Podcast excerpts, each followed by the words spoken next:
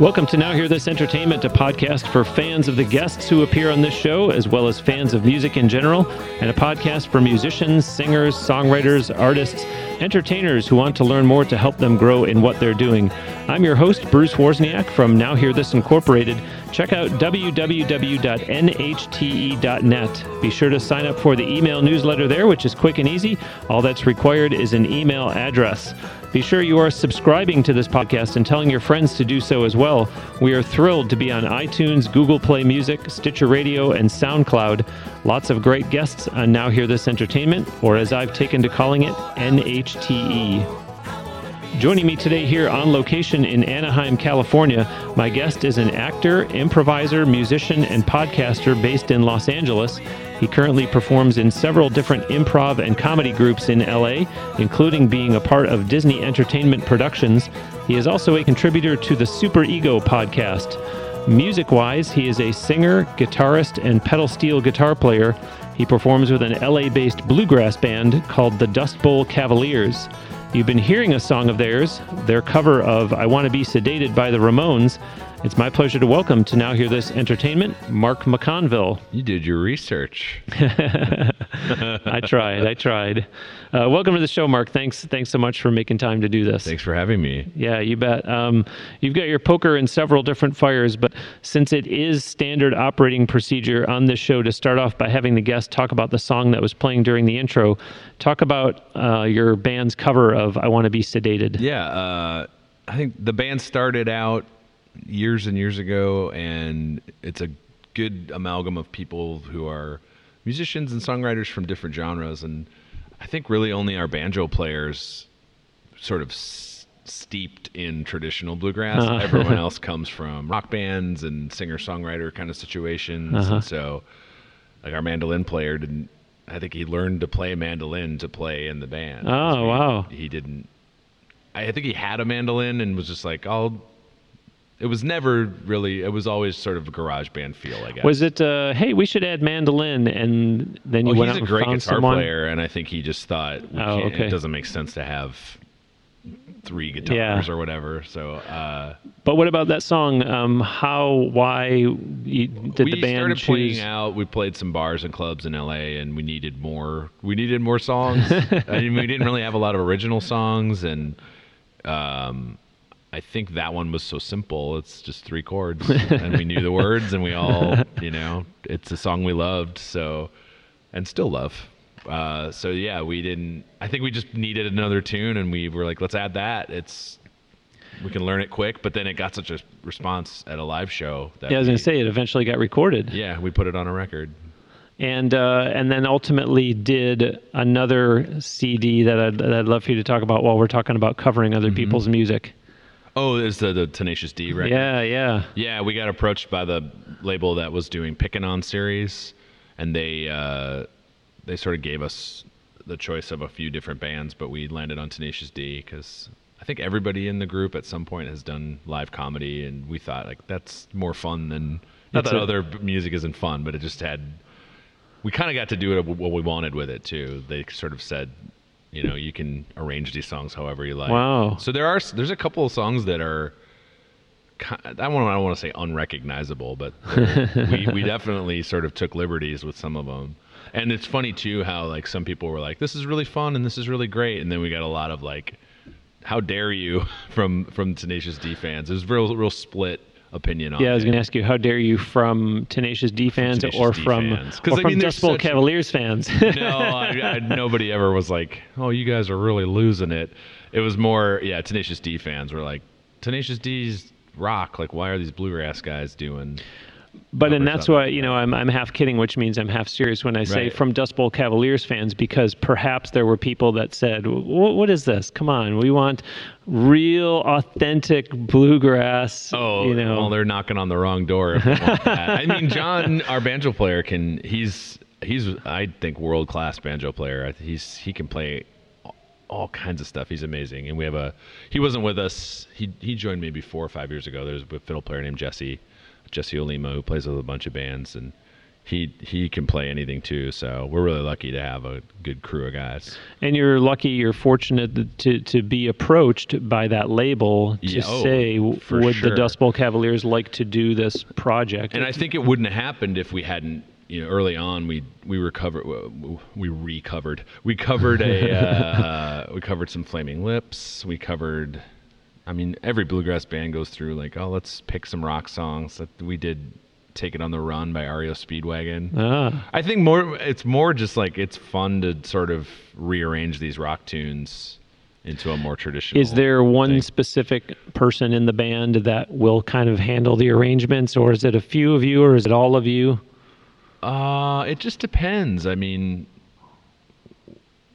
yeah, it really depends. I think if somebody's really passionate about a song and they want to arrange it and bring it to the band and teach everybody the parts, that's that's an option. Other times it's like, hey, let's play along with a record and see. Yeah, impromptu jam. Yeah, You just and then you come up with like, oh yeah, we should do that one. Or you hear a song, you know, you hear a song somewhere and you think, oh, I wonder, wonder what it'd be like to do that. In the in case some of the listeners don't know about the Pickin' On series, because you referred to that's what you were doing. Yeah, this, it's uh, um, they do whole albums of of uh, like picking on Led Zeppelin, picking on Van Halen, picking on rock bands. They, I, I'm trying to think if they did. I don't know the I don't know the library off the top of my head. But it's it's almost any band you can think of, any popular band that's got a catalog worth sort of putting through the bluegrass filter. They do it. It's going to send listeners scurrying to uh, to look for the entire series now. uh, Mark, I introduced you as an actor, improviser, musician, and podcaster. Are you an actor first, an improviser second, a musician third, and a podcaster fourth, or should those be in a different order, or does it just depend on what day of the week it is? Yeah, it depends on the day of the week for sure. I think these these days I'm uh, I would say podcasters probably first because I have a couple things I'm doing both as uh, vocal talent, I guess, and then producing some stuff too. So I kind of that's that's a big part of my life. But I I'm always doing stuff that comes along, if that makes sense. Yeah, yeah, absolutely. I, I I think way way back to one of the first ever episodes of the show, episode eight with Dominic Pages, and him talking about the new economy uh, to an extent how nobody does just one thing these days. So I wonder, Mark, why acting, improv, music, and podcasting? Why not just one of them? Uh, I think it's. I mean, sadly, I think it's purely financial. Like you have to make a living somehow. and so, you know, I think about this a lot actually. Now, when you ask that, uh, because I think it would be great to dedicate focus to one thing and only one thing, but sometimes economically it's not viable to spend all of your time doing one of those things unless it Unless you're unless you're John Lee Dumas. or unless you know if you're if you're able to book some sort of acting gig that pays fabulously then you do have a little more leeway with Yeah. what you can do with your time but i think for me i've always sort of been a guy who's looking at different projects and Mm-hmm. i wouldn't call myself a jack of all trades necessarily but i do like to do a lot of different stuff keep my mind busy keep just keep busy And as a creative type, I think that's just kind of the way that things evolve is you do want to be creative and you can't just do music. You can't just act. You want to venture out and try your talents in a few different arenas. Yes? Yes, I think that that's true. I also think that we're of we're in an era now where there the barriers of entry to some of this stuff have lowered. Meaning you can make your own stuff much more easily than you could 10 years ago or 15 Good point, or 20 good years point. ago. And so I think it's important for people to sort of if they do want to pursue uh, a music career, then they sh- like it's easier to get the stuff you need to do that. You can record at your own house. Yeah, you can make yeah. recordings. You can play shows. Uh, I do. I don't know. It just seems like Well, you can sit online and perform on Concert Window or on Stage It, and you don't even have to leave the house. Whereas Right. before, it's, oh my gosh, where am I going to get booked? right, right, right. It's all changing really fast. So I think it's important for people to sort of, you know, there's there's a an acting teacher of mine was sort of like actors are these sensitive beings that can't uh, they can't do anything else. Like only do this if you can't do anything else. But now I think you're in trouble if you can only do that because I think you need to also be able to be a little business savvy and you you need to be able to sort of represent yourself if you need to, you know if you need to correspond with somebody about opportunities like you have to present yourself in a way that they will want to hire you. I don't think it's enough to just be like I'm this fabulous artist that I and that's all I do. I Yeah. don't think I I don't know how you could do that. Unless you're Katy Unless you're Perry or yeah. John Bon Jovi or someone like but that. But even then, they have people that are. I, I don't think those people stumbled into those high level entertainment positions. I think there's they're smart people and they work hard and they're dedicated. So, and I don't think they just do that thing. They they certainly do those things, the things they do well, because we they wouldn't be selling out stadiums if they did. but I also think like you know they're probably doing a lot more than that people don't see. And I almost wonder if an argument can be made that uh, someone can say, well, are you being Bruce the podcaster right now, or just Bruce the individual, and, and are you being Mark the actor? and so, and so, well, where I'm going with this is that the acting could help certain maybe it's not you and me but maybe there's certain podcasters out there who are um, listeners i'm holding up air quotes who are playing a part when they are doing their podcast so to have that acting behind you all of a sudden lends itself to i can be a better podcaster because i can quote unquote get into character Sure, if you're yeah. Yeah, that's certainly true. I mean if it's a little far fetched because I mean most of us do podcasts like you and I are yeah, doing just- right now. You are but this two is, guys talking you're- into this a is microphone. just me. I'm not Yeah. doing any sort. Of. There's no character put on, but I certainly have done that on other shows where I'm playing characters and I'm, mm. you know, the acting stuff is there. I don't know, but yeah, persona is weird to me. Like a put on persona is a little. Yeah. If I came on here and I said, "Well, it's me, Bruce. Hello. Good afternoon. this is going to be a really exciting episode this week when I talk to Mark McConville." Yeah, I think people are sniffing out phony a little more. Uh, whereas that sort of, I always think of like old newscasters, like tonight on the news, where like, that, that guy doesn't talk like that at home. So why Honey, what are we having for dinner tonight, Yeah. and what time will it be served? next on dessert? Um, this this um, this is this is meant to be a different question, but it's going to sound kind of like what we've been talking about. Do, do you love everything that you do, or or is it actually? I wish I could just do, and one of those four things that we're talking about, or or maybe I should say.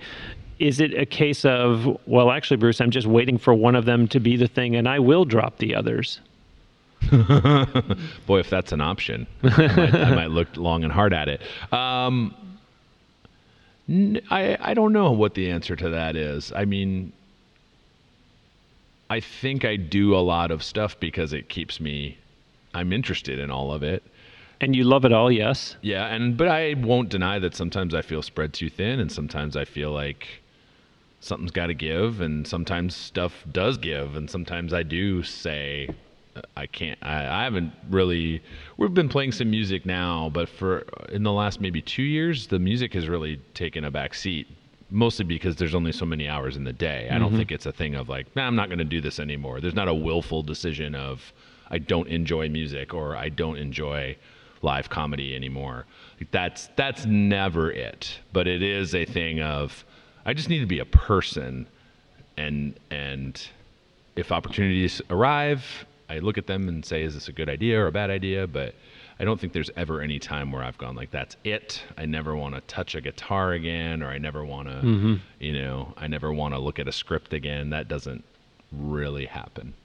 Yeah, and I think of it from the standpoint of, you know, people will say to me, wow, you're up to 144 episodes with Mark McConville and you've got listeners in 124 countries. Uh, Did you think you're just going to do get to a point where you just do full time podcasting? And I go, uh, I don't know. You know, and so that, that thought goes through your head of, you know, do I want to just do podcasting and podcasting alone? And with you, it's do I want to just do comedy? Do I want to just do music? Do I want to, you know, and I guess the answer is, is, is as, long, as soon as the financial return is there, yes, then I want to do that and just that. I think so, but I think you know, I I also again, it's like I'm not this person, so I don't know I don't know what that's like.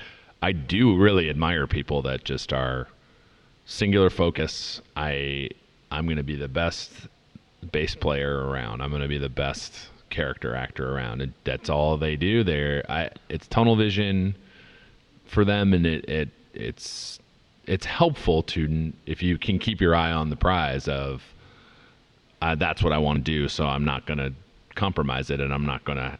It seems to me that it's very limiting to have that and to not. Yeah. Like money aside, if you could just do the one thing, I boy, I just think I would get bored. Well, because yeah, if I'm hearing you, you know, if you're Brad Pitt, you're this wonderfully successful actor that doesn't need to do anything else, and all of a sudden someone's going to say, "Hey, Brad, you should do a podcast." Nope, nope, no, I, I, I can't do a podcast. I'm just an actor. Mm-hmm. I, I, I don't I don't host shows. I, you know, I well, think- why not? But I think that phenomenon of you know like athletes want to be comedians, comedians want to be musicians, actors want to be athletes. There's like this weird circle of you know people getting. I do think it's important to have more than one pursuit and more than one interest because I think it it's boring if you're just like if you just took I'm thinking of acting specifically. If you just took acting classes all the time and auditioned all the time and never ever ever experienced the world through another lens, that it it it's so damaging as an artist and as an actor. You can't you need to be out in the world seeing people and seeing how they interact and Yeah. I don't think it, it's very useful to just have that immer- maybe for a short time you have that immersive study experience and and and you're fully dedicated to it but i just think you, i would burn out i think i would burn out and i do think that people sort of like specifically with the bluegrass thing i think of ed helms who's was on the office and you know, is a huge comedy star. He loves bluegrass music and he taught himself he he got he became a very good banjo player and a very good guitar player uh, Yeah. throughout his years on the office because they had a lot of time for him. I, i've spoken to him about it. He he was like i have all this downtime. I thought Mm. i'll take he was taking online lessons and Yeah, wasn't there a scene in in uh, The Hangover where he was playing the guitar on the sure. boat or something like Yeah. that? And so I, I didn't know that about him. Yeah, that- and he he actually has a thing, a website, the Bluegrass Situation, where it's all that Americana bluegrass roots Hmm. music, and it's really cool. And like, obviously, he's a tremendously successful comedy actor, but the music stuff is there too. So Yeah. I just yeah, I think more and more we are living in a world where you can't. You, you sh- it's healthy to have a little more than just the one pursuit. Yeah, very well said. and Very well said. I am Bruce Wozniak, and joining me today on location here in Anaheim, California, is actor, improviser, musician, and podcaster Mark McConville. You will find him online through a couple different websites. His band is at www.dustbowlcavaliers.com. His podcast is at www.gosuperego.com. And there are certainly lots of social media platforms to engage with. The band is on Facebook and Twitter. The podcast is on Facebook, Twitter, and YouTube. And Mark himself is on Twitter and Instagram. There are links to all of these on the two websites that I mentioned. Also, you can purchase his band's music on iTunes, CD Baby, and other online retailers. And as I've always said in the past, to get the proper spelling of his last name, just look at the title of this episode on your listening device. Be sure that you're also checking out www.nhte.net, as in Now Hear This Entertainment, nhte.net. For every episode of this show, we have there the full audio, plus the guest's photo, a link to their website, and quotes from the guest on each show. Sign up for the e newsletter at nhte.net and subscribe to this podcast and tell others about it too. Subscribing is free, and it makes it so easy to get the show every week on iTunes, Stitcher Radio, or by following on SoundCloud. We're thrilled to be on Google Play Music too. Go ahead and use the social media buttons on nhte.net to like the Now Hear This page on Facebook and to follow on Twitter and or Instagram. If you're a new listener to the show, thank you and please do check out some of the prior episodes of Now Hear This Entertainment. We've had a lot of great guests along the way so far. I mentioned one of them already, episode 8 with Dominic Pages. As always, many thanks of course to those who are not first-time listeners. I very much appreciate your time and your interest and support. And by the way, whether you're going to look for Dust Bowl Cavaliers music and or other music, books, whatever, go to nhte.net and click on the tall Amazon banner to get there so that you can help this show in the process of buying whatever it is that you need from Amazon. Mark, let's focus on music here a bit. I've seen Great. online that you sing, play guitar, pedal steel guitar, harmonica, upright bass. Um, when, where, and how did you become such a diverse musician? Well, that's very nice of you to say. Um, we should maybe leave upright bass off. I can play. I was going to ask you if all of those are correct because it also are- says online that you're a PhD and you're telling me off air that you're not. That's so a, that was just a little joke because we're all the Super Ego podcast. We're all doctors doing psychology, quote unquote. So, uh, no, the music stuff. I think that's all accurate. Um, upright bass, you're saying. eh, Well, I play in the band so uh, in the. Dust Bowl Cavaliers. Oh, there's a few songs that the bass player wrote on a guitar, and we've tried them where he's he he usually he sings a ton of our songs, but Mm-hmm.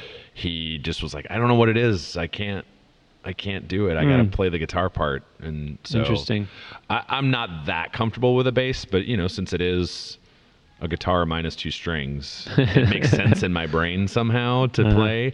It's fun to play it. I mean, I don't have one in my house. I would love to because every time there's a bass around, I'm always like, oh, let's check that thing out. but at this point, I feel so with all the stuff that I do. Music is tough. I don't really have a ton of time to dedicate to learn. But was that instrument, uh, of these four things we've been talking about? I mean, obviously you weren't doing podcasting as a child, but No. um, but I asked when, where, and how you became such a diverse musician. Was was this one of those? Oh, when I was a little kid, I was already, I don't know, guitar lessons or voice lessons or something like that. No, I took piano lessons. My mom, uh, my my uncle was a a very very wonderful musician, and but my par- my parents aren't. my dad is certainly not a he loves music, but he's not a musical guy. He doesn't make a music. I don't know that he. Like, does he play anything? At all? He'll sing little ditties to himself, and he likes to listen to a lot of music. And my mom, my mom's a good singer and can kind of plunk out notes on a piano. So from a pretty young age, they had me taking piano lessons. Okay. and uh, it was work. I just, I remember being a kid and, and sort of going, "This is I I I don't know if I like this." I think a lot of kids have this experience where they are They just want it to be fun. I guess, or like you know, I remember my teacher was wonderful, was such a good piano player, and I would say like, "Oh, I want to learn rock and roll. I want to." I didn't know how to say, "Here's the music I'm interested in." So Uh-huh. I was learning. You know, she'd have these like sort of remedial boogie woogie sheet music for like you know beginning players and intermediate players. It was never, but you know, I was like, I guess I wanted to learn how to play jazz, and she didn't play any jazz. She was Okay. a pastor's wife who played organ and she could play rock piano too but i mean it's pretty So, at what point did you did you venture off on your own and teach yourself guitar? yeah so i Wow. took piano from probably five or six maybe not that young but around then till about till 16 i mean i have a i played i really tried to i just was never going to be a good piano player i think i knew it the whole time i couldn't the two hands working I'm trying, lady, other. but I'm just not going to be good at this. I just yeah, I mean, I'm done. I also I'm didn't. done. I didn't. I don't think I fully understood the value of practice Mm. because practice to me was never rehearsing it. Rehearsing that's not right, but practicing piano was a chore. It was, Mm-hmm. n- and it was never. It was just like, okay, I'm going to play this three times and check. We're done yeah. with that. And it wasn't a thing of, oh, I'm going to play this to the point of understanding it. It was always just, there's the notes, let me play them, and we're done. So I think guitar really came around in early teens, like 11, 12, 13. I was very, very enamored with guitars and sort of wanted one. And my piano teacher's son played guitar, very into metal. And Uh-huh. uh, I just was like, yeah, that guy's, that guy's got it figured out. And He's so got something that I want. he was certainly influential for early on for me because I would come to piano lessons and he would be in the house playing guitar. So it was always sort of playing these guitar or playing these piano parts in my lesson, yeah. but out of the corner of my ear, I could hear him playing guitar. I'm listening to you, lady, but I really like what's going Yeah, on in what's the other room. downstairs. so, yeah, I think um, I borrowed a guitar from someone from someone at uh, I think at the church that we went to, and then uh, I borrowed my I might have borrowed my aunt's guitar for neat, a while, neat. and then it was just I just locked myself in my room Yeah. and Okay, I'm doing this. I'm doing this now. And then yeah, I just uh, I th- oh I worked out a deal with my mom. I was like, I want to buy a guitar, but I didn't have any money. So she said, if you can get straight A's this this Yeah. portion of the school year, we'll we'll, We'll spend some money and get some guitar. So. I don't think I did it. I think I got all but one A, and she was like close enough. So, yeah, from then on, probably like 14 all the way through now, I've always kind of picked at a guitar somehow, some way. And then, uh, since the band does have four CDs worth of music, I wonder, are you a songwriter too? Yeah, I do. Uh, not not a, not much anymore, but yeah, I've certainly written some tunes. Yeah, that's. Uh, I think too. Like I was really, really. I've had a few moments uh, like with the piano and with the guitar too, where I was trying to play, you know, a million notes in a measure and trying to be this guitar hero, and then I realized I could do this. I could spend 12 hours a day trying to get to where people that I admire are, and I don't. I don't think I'm going to get there. I think I need to find a different way to sort of express what I am feeling. You know, that's all the stuff, all the reasons that people yeah. make music. I'm not going to be this virtuoso that I I admire that stuff, but I just Yeah. I didn't ever think that it was possible to get there. And so I find I think college I turned a corner a little bit to more songwriting and more feel and more uh, less technical music, for lack of a yeah. better term. If that well, in other words, at this point, I'm not going to shred like I'd like to. I'm not, I'm not going to be Eddie Van Halen. However, I can be a pretty darn good lyricist if if I apply myself to that instead. Well, I think two tastes tastes evolved too. I d- wasn't really listening to that stuff anymore. I was discovering all these different bands and uh, stuff would really grab me. I think uh, a real serious turning point was uh, discovering Ben Folds Five. Uh-huh. you know that band? yeah, yeah. they were doing this loud piano rock with a distorted bass, you know, three piece band. And it's like, I don't play any of the stuff in this band. I don't play piano well enough to play. I would try to learn his songs on the piano and just like, well, he's doing something I don't know how to do. I don't play bass like that. I'm not a drummer. And they're making this really cool music, and I can't even. I I can learn it on guitar, I guess. Like guitar was sort of the focus at that point, and that was a real turning point of like, oh, I guess you don't need to have you know that virtuoso guitar ability Yeah. to make really touching music and really powerful music and it kind of opened me up to like all right what let me rethink this a little bit more yeah Okay, now it's time for Bruce's bonus. This is a segment here on Now Hear This Entertainment where I take off my hat as podcast host and put on my hat as president of Now Hear This Incorporated, giving a helpful tip for the listeners that are musicians, singers, songwriters, entertainers who are out there trying hard to make a go of it. Today's bonus is when I speak to college classes, I always say, take an internship to find out that maybe that's not what you want to do for a career. Similarly, if your heart isn't in a certain facet of your music career, a change is likely in order. Changing genres, learning, or putting down an instrument, being solo instead of with a band, or vice versa, the list goes on. Bottom line, don't settle because it's what you think you're supposed to do. And that is today's Bruce's bonus. How about that? Helpful? There are a whole bunch of tips just like that over all the prior episodes of this show. To make it easy for the listeners out there who are musicians, singers, songwriters, entertainers to get the tips in one concise format, there is a Bruce's Bonus Book, Volume 1, and a Bruce's Bonus Book, Volume 2, for purchase in ebook format, giving you all the tips from episodes 1 to 40 and 41 to 80, respectively. Just go to www.brucesbonusbook.com for online ordering and instant delivery. Mark, I want to talk more about your acting and improv careers. Um, back in the intro, I highlighted your work with Disney Entertainment Productions because obviously people hear the name Disney and think, Yeah. whoa. Yeah. But talk about the other groups that you're working with too, because you're doing quite a lot. yeah i mean uh super ego is this weird amalgam of a, it's a comedy podcast we do live shows we're doing one here at this festival um i'm in a group called opening night the improvised musical which is exactly what it sounds like every friday night at nine uh, we do an hour long fully improvised musical Where specifically is that, just in case there's listeners that are Sure. in a close enough proximity they can drive and see you do it? It's at IO West, which is on Hollywood Boulevard in LA. Um, it's really good. I loved that show before I was a part of it. I would go occasionally and see it and be blown away. I mean, I just think some of the original cast is still in it, and they're fantastic. And it's, I'd say it's a magic trick. I mean, it's a lot of hard work, and it's a lot of, you know, the the cast knows each other pretty well, and they work together really, really well. But it feels when the show's great, it feels like a magic trick. It feels like mm-hmm. how did they do that? You know, we've been accused of writing them writing shows and Really? saying they're improvised, which is a really great compliment, and also very like you need to see more shows. you should see more written shows. Um, so that's a really that's just a really fun show to do and a Did total you- workout. Excuse me for interrupting. Did you ever do like Upright Citizens Brigade? Any kind of like you know formal?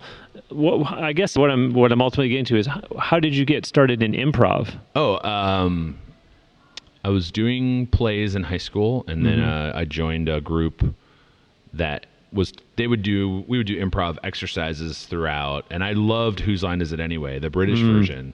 I Wow. would watch as my brothers and I would watch that. I would take care of them in the summers. My parents worked, and so when we weren't in school, I was sort of Mister Mister Nanny, for lack of a better term. and we watched a lot of that. Uh, so I knew those games. I knew the short form improv games from uh, from watching that kind of religiously, and then this theater group was doing some of the games. I was like, "Oh, you can do these yourself." I didn't. It never up. even dawned on me. and then uh, I went to school at the University of Wisconsin, and in Madison, Wisconsin, and uh, there's a there was a ComedySportz there, so, which is a sort of chain of improv theaters around the country. And, okay. um, they did a show at our freshman, I guess, orientation week. I mean, I was I already Wow. knew about them because I grew up near Minneapolis, Yeah. and I had seen the Minnesota, the Minneapolis group quite a bit, and I was like, oh, they have one in Madison too. Well, let me meet these guys, and so I took a class with them, and pretty quickly Nice. they were like, hey, come to some rehearsals and let's put you in a show here and there and see. And I just never really looked back. I always joke that I majored in improv because I have a theater degree from the University of Wisconsin, but I, I only really did one play. The emphasis is in acting. like it's an acting degree from the university, and I only really did one play on campus. Wow. But I was Wow. doing four or five or six improv shows a week No kidding. all through college. Oh my gosh. Because I just loved it, and it was like, oh, it didn't pay a lot, but there was money, and I was in college. Well, and I can you I can see in the way that you're talking about it that and just I mean it sounds too coincidental. All these things, everything was right there in place for you. That it's like, okay, this is a calling. I mean, obviously, this is what I really wanted. This is what I really want to pursue is improv. Yeah, and I, I will say too, I went to college with a sort of blind, sort of going.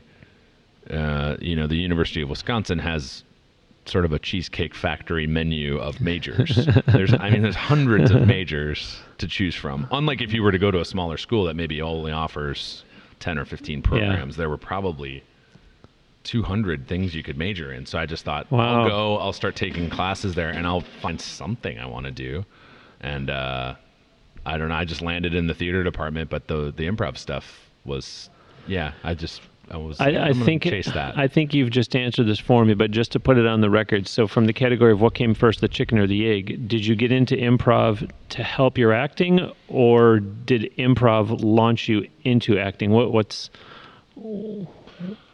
No, I would say I was acting. I did, you know, honest to goodness plays in at a children's theater in high school. I did, Okay, you know, okay. scripted material Okay. first for sure. But I don't. I think if you were to look at if someone had kept stats on me all these years, they Mm-hmm. you'd see the the improv hours are way higher than I think any other pursuit. Yeah, but technically you were already acting in high school, Yes, so yeah. it was an extension. It was well, this is a different form. I'm gonna I'm gonna Mm-hmm. step outside of the traditional acting view that people have, and I'm gonna go do improv now. Right? Yeah. Gotcha. And then, yeah, I mean, I, it certainly makes you. I think improv makes you a, an. It can help you become a great actor. It, I'm sure. It, it just sure. keeps you open and listening, and there's just like minor, seemingly minor skills that just they help so much. Well, I was out here one time. My best friend lives in Marina Del Rey, and he took me up to UCB, and I was just so blown away by what Yeah. people do at that that I can see where, needless to say, this has to transfer over and make you a better actor. Yeah, I think it does too. Just almost by virtue of you have to be so present to be an ac- uh, to be an improviser that not all actors have that naturally. I think it's a hard thing to teach. It's a hard thing to wrap your brain around, and improv has helped lots of people to to have that. Well, yeah, because if you're just learning lines and you're showing up ready to read them, as opposed to, okay, we're just going to throw a scene at you, you go, wait a minute, I didn't read for this yet. What am I supposed to say? Yeah, yeah, yeah. Uh, I am Bruce Wozniak, and joining me today on location here in Anaheim, California, is actor, improviser, musician, and podcaster Mark McConville. You will find him online through a couple different websites. His band is at www.dustbowlcavaliers.com. His podcast is at www.gosuperego.com. And there are certainly lots of social media platforms to engage with. The band is on Facebook and Twitter.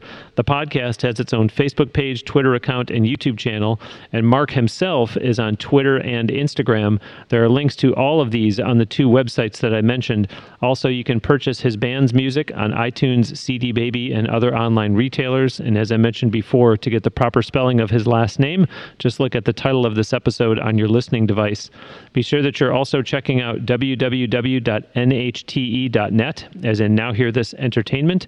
It's nhte.net. For every episode of this show, we have the full audio on nhte.net, plus the guest's photo, a link to their website, and quotes from the guest on each show. Sign up for the e newsletter at nhte.net and subscribe to this podcast and tell others about it too. Subscribing is free and it makes it so easy to get the show every week on iTunes, Stitcher Radio, or by following on SoundCloud. We're thrilled to be on Google Play Music too. Go ahead and use the social media buttons on nhte.net to like the Now Hear This page on Facebook and to follow on Twitter and or Instagram. If you're a new listener to the show, thank you very much and please do check out some of the prior episodes of Now Hear This Entertainment.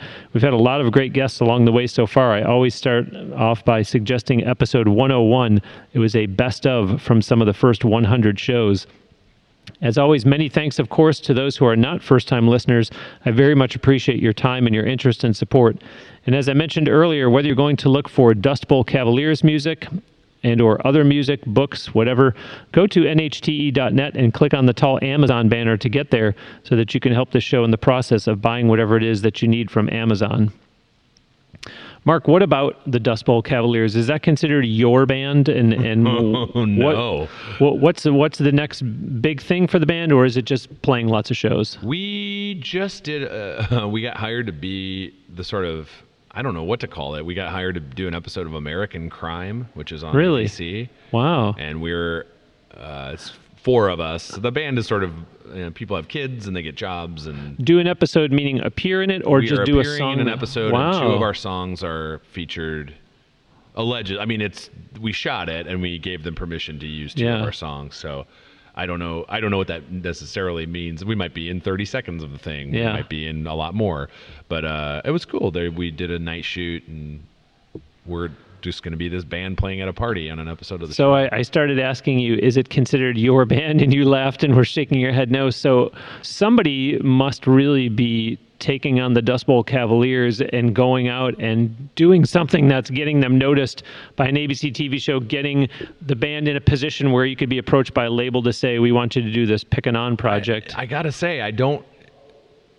I it's it's Matt Young who is our bass player, and he's the sort of driving force behind anything that we're doing. He's the de facto manager of the band because we don't have that necessarily, but um, yeah, he's the one who sort of puts us out there in the world. But I that that television thing was a sort of anomaly. I think we were just sort of on a like for lack of a better term, like a bulletin board thing of like, hey, we're a bluegrass band in LA and you can hire us, and they cold called us. Like I don't Amazing. know how they Amazing. us, but you know, it certainly helps that we have a website that people can check out, and we're not some ghost that's like like, oh, I heard there's a band, but how do you get a, a hold of them? Like, But that's interesting because, excuse me for interrupting. That's that's interesting because you know there are so many young up and comers who are wanting to know. Man, listen to this guy. His band is going to be on this ABC show. How do we get our band on there? Oh, they must know somebody. And you're here to say, no, he did. He didn't actually pursue them. He didn't know anybody. We just kind of got a cold call. Yeah, I think uh, So it gives hope for these up and comers that hey, you never know. Put your stuff, put yourself out there enough, and someone might just cold call you. Yeah, yeah, yeah. It's true. And I think too, like this is some advice that's maybe pertinent to what we're talking about, and it comes from John Hodgman, who's uh, was on the Daily Show for years. I think he still is on the Daily Show. Uh, he's uh, I used to edit his podcast called Judge John Hodgman, and uh, he someone was asking about like I wrote this thing and nobody wants to read it and I I'm upset and John gives advice on the show and he said the hardest thing about being an artist is making your thing and then putting it out in the world and not caring whether or not mm-hmm. anybody checks it out and I think that's Wow. it's hard. It is hard because you want everybody to like what you do. Yeah. But that's impossible. Not everybody's going to like what you do. But you have to like it and you have to put it out there. Or you don't. You don't have to you actually don't have to put it out there. But I think, you know, this the band specifically started it it I think we played at a house party because Matt thought it would be fun to just have a jam and have a party and the guys that stuck around for hours playing it's like hey let's try this song. Those guys ended up being in the band and guys have come and gone guys have left town and guys have said i don't have time for it anymore but we always mm-hmm. try to get together and play and it's only because we like making music together. I don't think there's any not to say we don't have ambition but i don't think there was ever any sort of grand design of oh we're gonna we're gonna spend six months in Yeah. Nashville to make our concept album. Like that doesn't that's not part of our fabric. I think we are just guys who like to do this and these opportunities show up and if you're open to them and you can say, Yeah, we'll we'll do it and then you win. That's a win to me. I think I'm certainly probably in the minority. I think people would rather be like, I'm gonna go hard and I'm gonna get Yeah, all yeah, the yeah. trappings of of fame and I'm gonna I'm gonna play as many shows as I can and all this and you know that's a path. I I can't deny that that is works for people, but for us it's like some of us are dads and some of us you know we have relationships and we don't we can't dedicate ourselves to it fully, but when we do it, we try to do it the best we can. and at the same time you have been able to have some some some nice moments you know whether it's and, and i'm wondering you know what has been your your biggest highlight with the dust bowl cavaliers was it one of the cds that, that the band put out was it certain show that y'all played is it is it this abc thing We is it a- getting approached to do the pickin' on series very early on, we did a we just drove up the West Coast and played a bunch of shows, and Hmm. we booked all that ourselves. And couple of the shows were fantastic, and a couple of the shows, I think that we did a show in Oregon and nobody came. I think there was a woman who was doing her homework at this place, and she was like, "You guys are good. I, if I'd have known, we would. I might have had some friends." But it's like, you, we t- we've taken our lumps. We've certainly played some really great, huge shows that are really fun, and we've also played stinkers. And I think it it's never really. It's just always been about making the music we want to make the way we want to make it, and letting people notice it and deciding if you know like again like that abc thing like you said it we didn't pursue it at all. And i think it it's just having a having a having the catalog out there having a, a resume for lack of a better term. And having the attitude of we're going to put it out there and not really lose any sleep if nobody cares. Right. But then, you know, like the flip side of that for me, especially with musicians, is like if you want all those trappings of like, I want to play these arenas and I want to headline a tour and I want to live on a tour bus and, you know, like be that traveling troubadour, I think you have to be willing to play a party in somebody's backyard Yeah, for, yeah. for for be- for beers. Yeah, and you have to be willing to play at a bar on a Tuesday night for nobody. Yeah. And you have to it has to thrill you to do it on any level i think that's really a thing that can get lost you know Yeah, absolutely, absolutely, and you know, really, uh, it, it it still though it still goes back to the point that I make over and over. I don't care how old and, and how tired it is, but you know, this whole idea of you never know who might be there. And um, episode 141 a few weeks ago, Fly by Midnight, those guys talked about the fact that they were at a party and um, met Joel Schumacher at, at a party in New York, Mm-hmm. and you know, a fan and said, "Hey, you know, I, we ought to do something at some point. You know, let's let's work together." And so they literally called him out on it and called him up and said, "Hey, Joel, we met a month ago at the party. We're ready for you to make us a music video." And he did.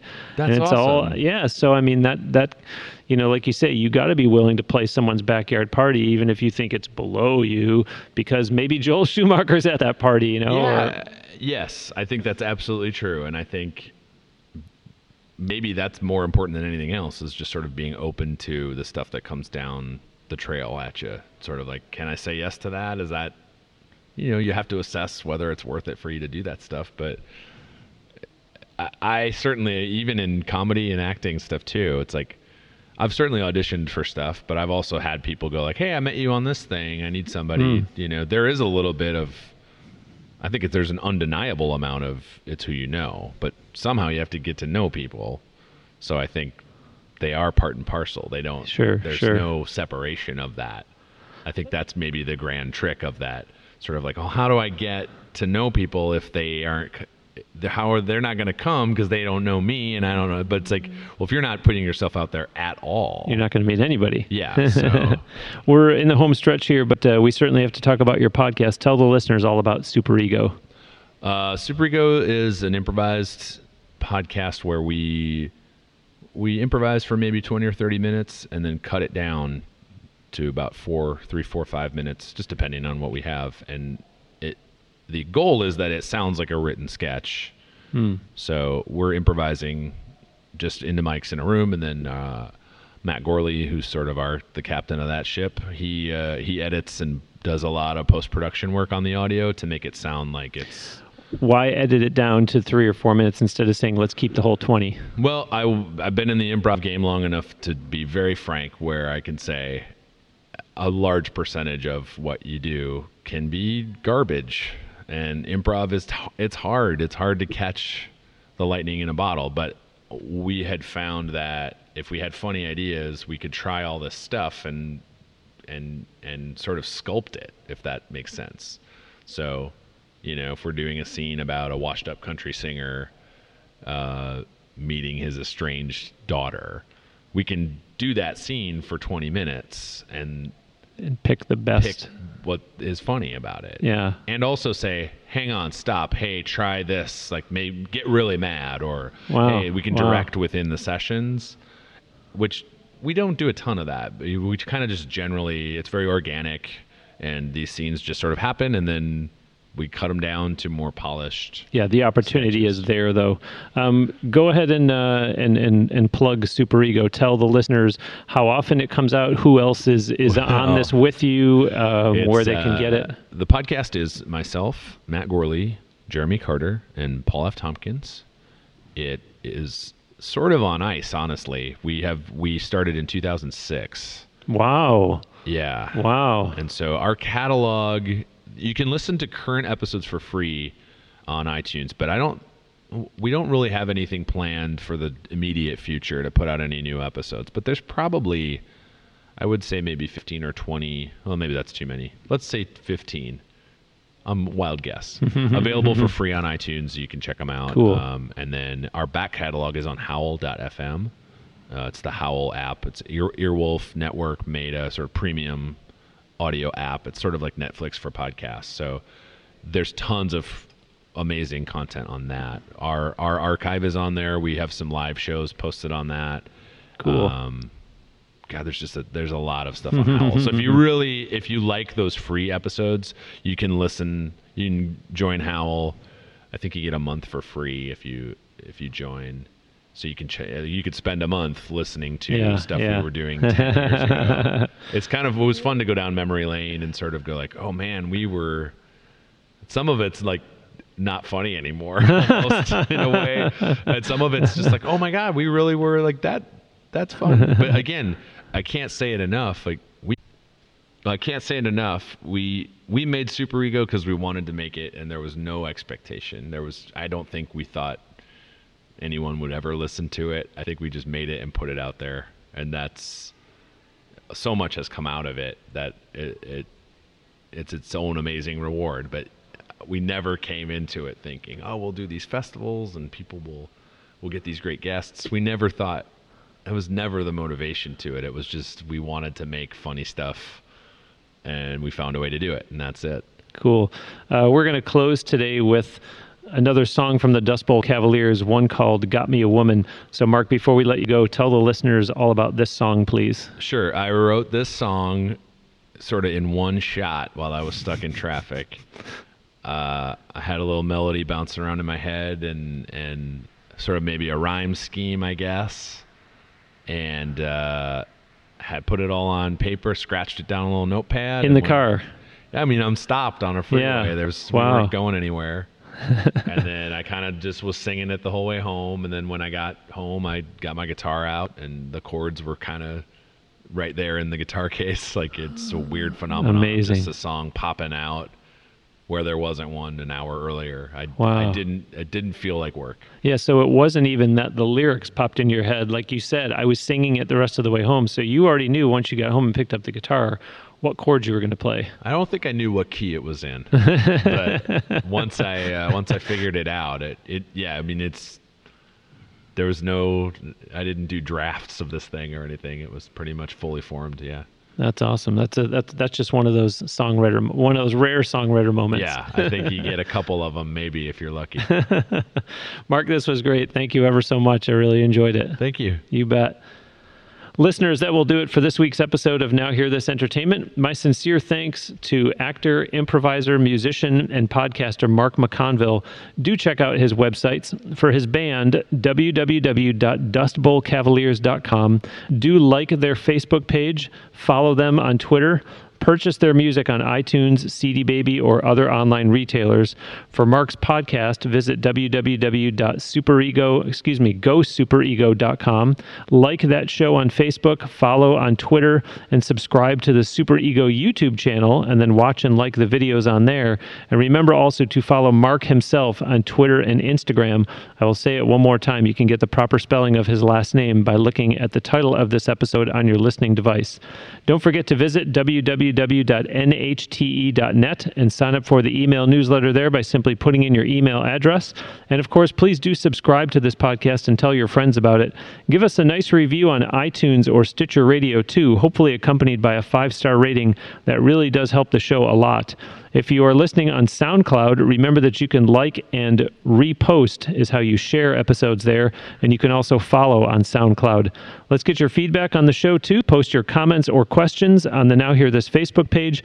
There are links to it and Twitter, and even the Now Hear This official YouTube channel on nhte.net. Plus, there's a link there to this show on Instagram. Or send us an email. The email address is on the contact page of nhte.net.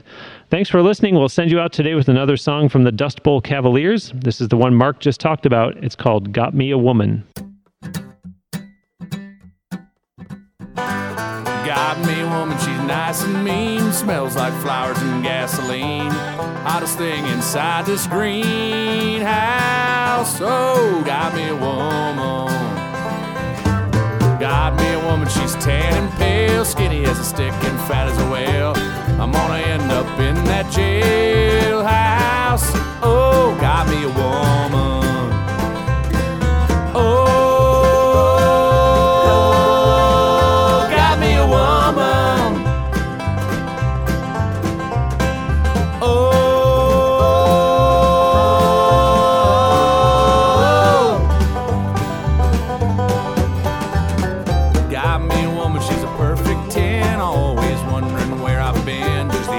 Fox inside this hen